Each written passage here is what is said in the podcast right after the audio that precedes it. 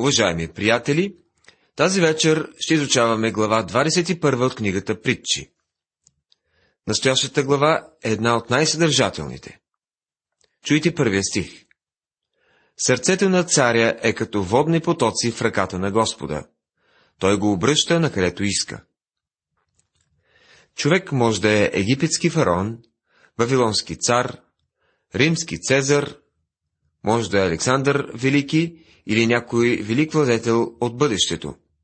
Независимо колко силен и могъщ е даден човек политически, той не може да действа независимо от Бога и това може да бъде прието като закон. Много от тези владетели са си мислили, че могат и до ден днешен някой смята така. Истината обаче е, че никой не е свободен от Бога. Няма човек, който да може да действа независимо. Ние вярваме в свободата. Затова заявяваме, че сме свободни и от Бога. Но не сме. Не можем да действаме независимо от Него. Казва се в този първи стих, че сърцето на царя е като водни потоци в ръката на Господа.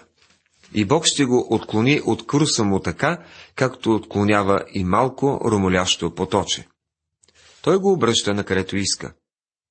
Никой цар, нито владетел или който да е човек, може да действа независимо от Бога. Добре ще да бъде да имахме повече мъже в управлението на държавата, които да показват зависимост от Бога в живота си. Добре е да престанат да ни разправят, че имат решение за всички проблеми в страната. Събитията показват, че нямат решение. Всеки, който каза подобно нещо, заблуждава слушателите си. Няма човек, който да е независим от всемогъщия Бог. И ние трябва да разбираме своята зависимост от Бога. Дано страната ни се върне към своята зависимост от Бога, преди да е станало твърде късно. Нуждаем се от декларация не на независимост, а на зависимост от Всевишния. Тази промяна е възможна само, ако народът се обърне към Божието Слово. И затова е важно да разгласяваме Словото на Бога. Във втория стих се казва: всеки път на човека е прав в очите му, но Господ претегля сърцата. Тук отново се повдига темата за човешкото самодоволство. Човек винаги намира обяснение за действията си, но Господ изследва подробно и внимателно намерението му. Бог гледа в сърцето. Ние сме склонни да боядисваме фасадата, за да имаме добър външен вид.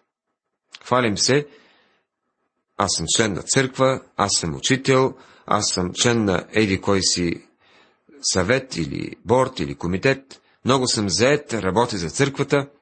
Това може да е вярно, но Бог претегля сърцата. Пророк Еремия посочва: сърцето е измамно повече от всичко и е безсилно. Кой може да го познае?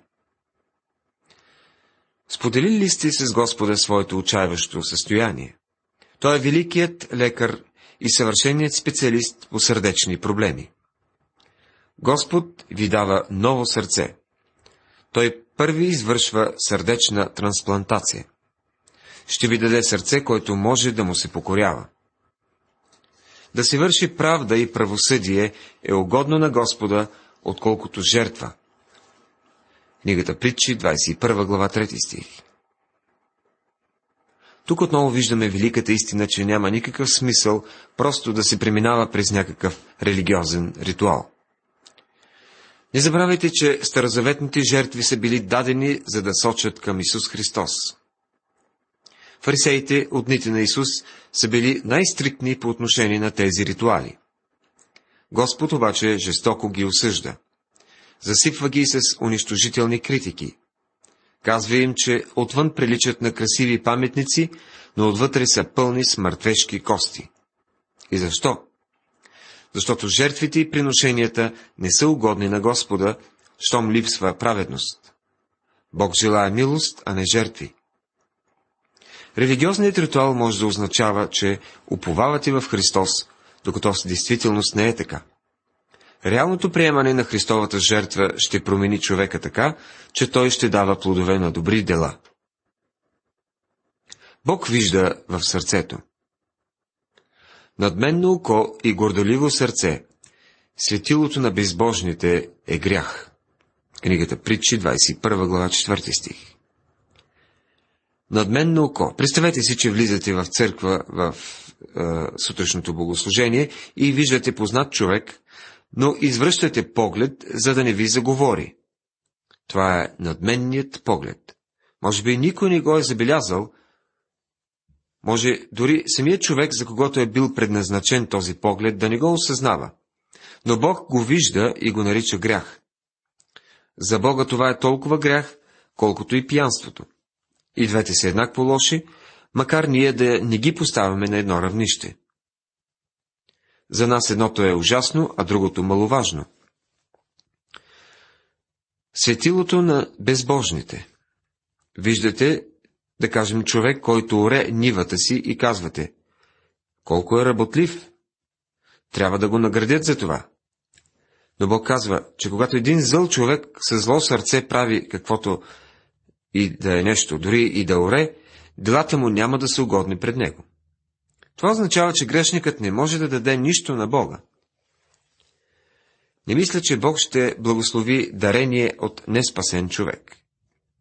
Преди години една бирена фабрика дала дарение от 50 000 долара на едно християнско училище и пак толкова на една болница. Но и училището, и болницата върнали парите. И това, което са направили, е много правилно. Бог не би използвал такива пари. Забележете какво пише апостол Павел до Израилевият народ.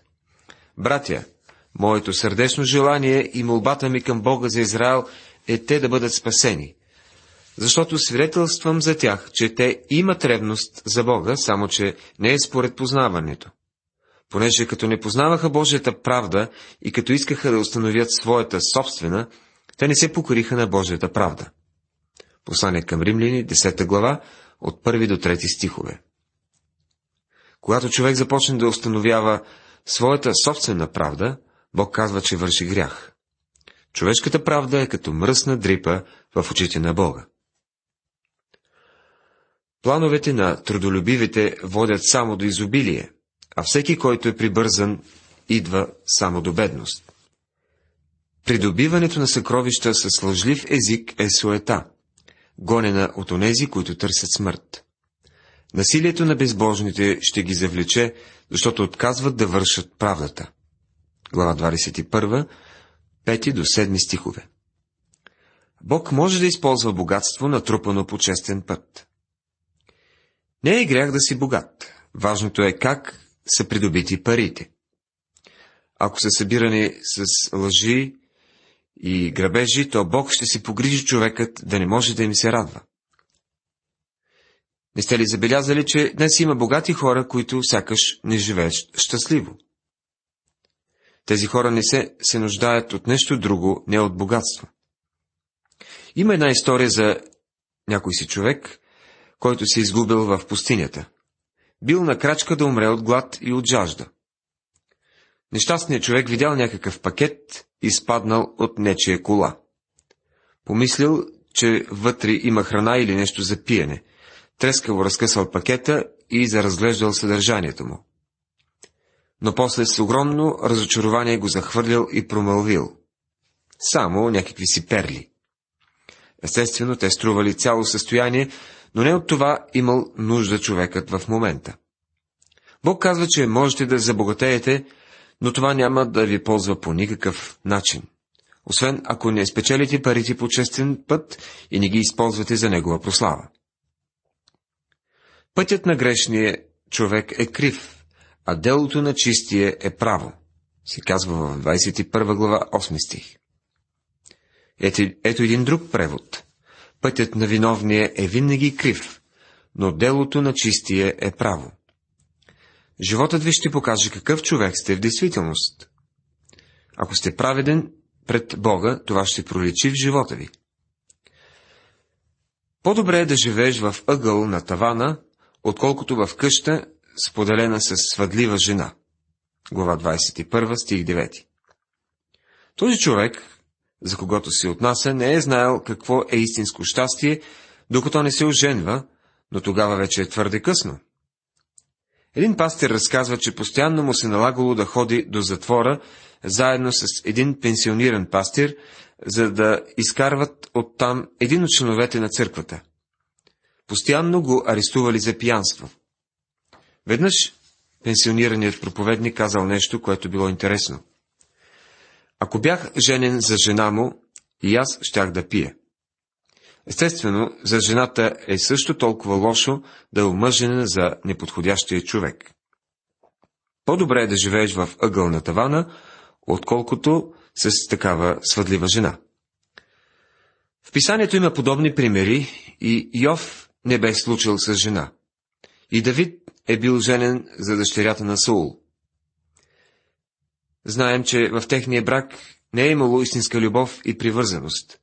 Тя се присмива на Давид, когато той с бурна радост докарва ковчега на завета в Ерусалим. Казва му, че е станал за присмех, като танцува пред ковчега. Нарича поведението му срамно. Ужасно е именно вашата половинка да остане притеснена така. Когато се накаже присмивателят, простият става мъдър, и когато се наставлява мъдрият, той придобива знание. Глава 21, стих 11. Трябва да обръщаме внимание на такива неща, за да се учим от чуждия опит. Който запушва ушите си за вика на сиромаха, и той ще викне и няма да бъде чут. Глава 21, стих 13. Това са думи на Бога. Или е вярно, или не. Това е самата истина и можем да открием доказателство за това в обществения живот днес. Тайният дар окротява гняв и подаръкът в пазвата силна ярост. Книгата Притчи, глава 21, стих 14. Спомнете си как, когато Яков се връща от дома след дълги години в Харан, той знае, че ще трябва да срещне брат си Исав за пръв път, след като му взима с измама правото на първородния и благословението. Затова изпраща напред дарове, за да умилостливи Исав.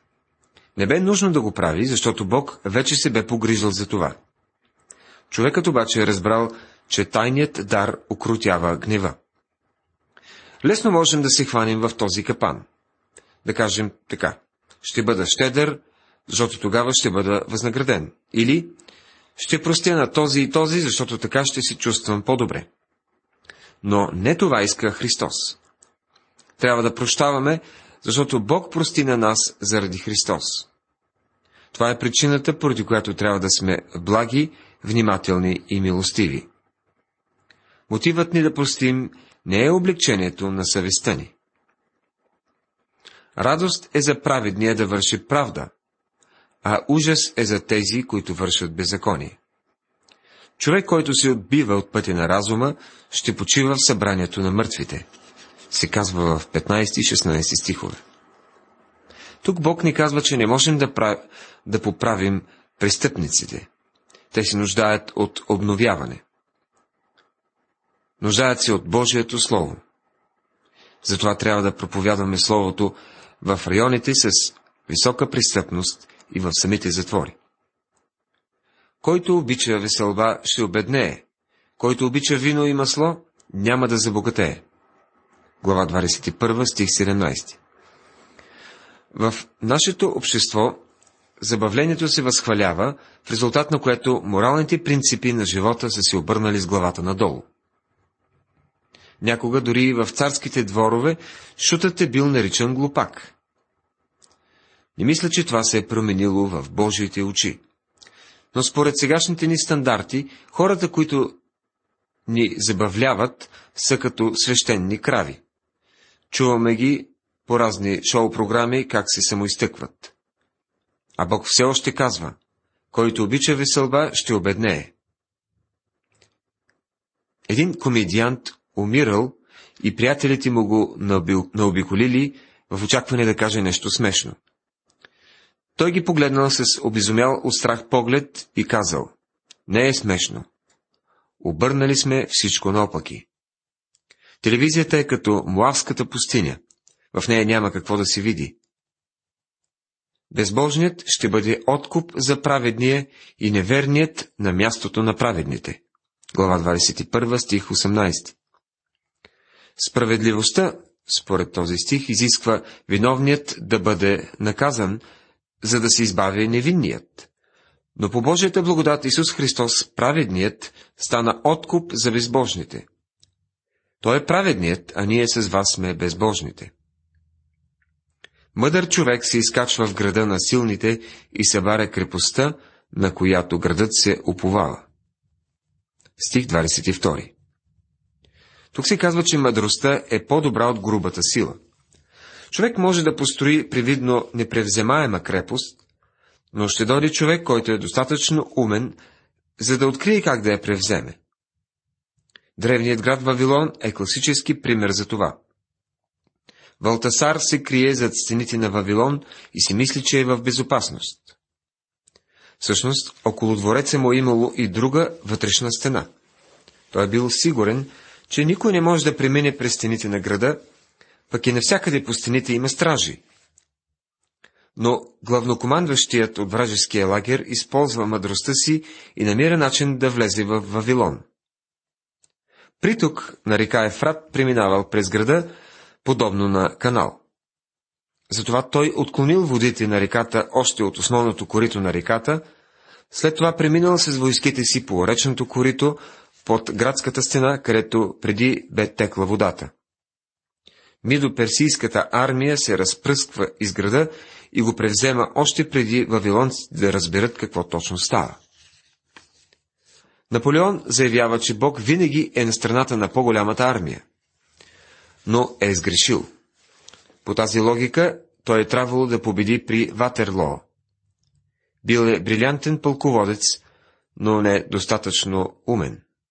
Могъл е да придвижва артилерията си бързо, но хората му затъват в калта.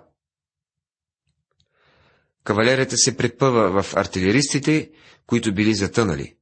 Тази притча ни казва, че човек може да разчита на богатство или груба сила, но нито едното, нито другото са добра защита. Чуйте и 23 стих. Който пази устата си от езика си, пази душата си от тревоги. Отново се споменава правилната употреба на езика. Вече казахме, че ако искате да имате приятели, трябва да се държите приятелски. Естествено, ще ви се наложи да говорите, но трябва да внимавате какво казвате. Наистина имаме нужда от приятели и в книгата Притчи се говори много за приятели и врагове. В един от стиховете си Емерсън казва, че човек и 1000 приятели да има, не може да си позволи да изгуби дори един от тях. Но затова пък и единствен враг е достатъчен, за да го преследва навсякъде. Това е вярно. Безочливо надменният присмивател е името му. Действа с безмерна гордост. 21 глава, 24 стих. Забелязвате ли, че две неща се повтарят периодично? Злоупотребата с езика и гордостта. Неконтролируемият език, лъжливият език, злословещият език и надменният поглед. Бог казва, че ги мрази. А желанието на ленивие го убива, защото ръцете му отказват да работят. Той жадно желае цял ден, а праведният дава и не му се свиди. Глава 21, стихове 25 и 26. Доста неща са казани за мързеливия човек. Мързеливият човек прекарва времето си в пожелаване и крои всякакви нечисти планове да спечели пари, без да работи. Мнозина днес правят само това. За разлика от тях, праведният не мисли толкова за това, какво ще получи, а за това, какво може да даде и Бог ще го благослови. Това е идеята в стиха. Жертвата на безбожните е мерзост, а колко повече, когато се принася с лукавство. Книгата Притчи, глава 21, стих 27. Безбожните са онези, които вършат беззаконие. Беззаконният човек не се прекланя пред Бога и не ходи по Божиите пътища. Има път, който се вижда прав на човека, се казва в 16 глава 25 стих. И това е пътят на безбожния. Той върви по своя си път и пренебрегва Господа. Всъщност той отрича Бога. Това не означава, че такъв човек не може да бъде религиозен. Той може да се присъедини към църквата, да посещава събрание, да пее химни и да дава вид на добър човек. Може дори да дава за Бога, но с нечисти мотиви. На такъв жертвата на безбожния е мерзост.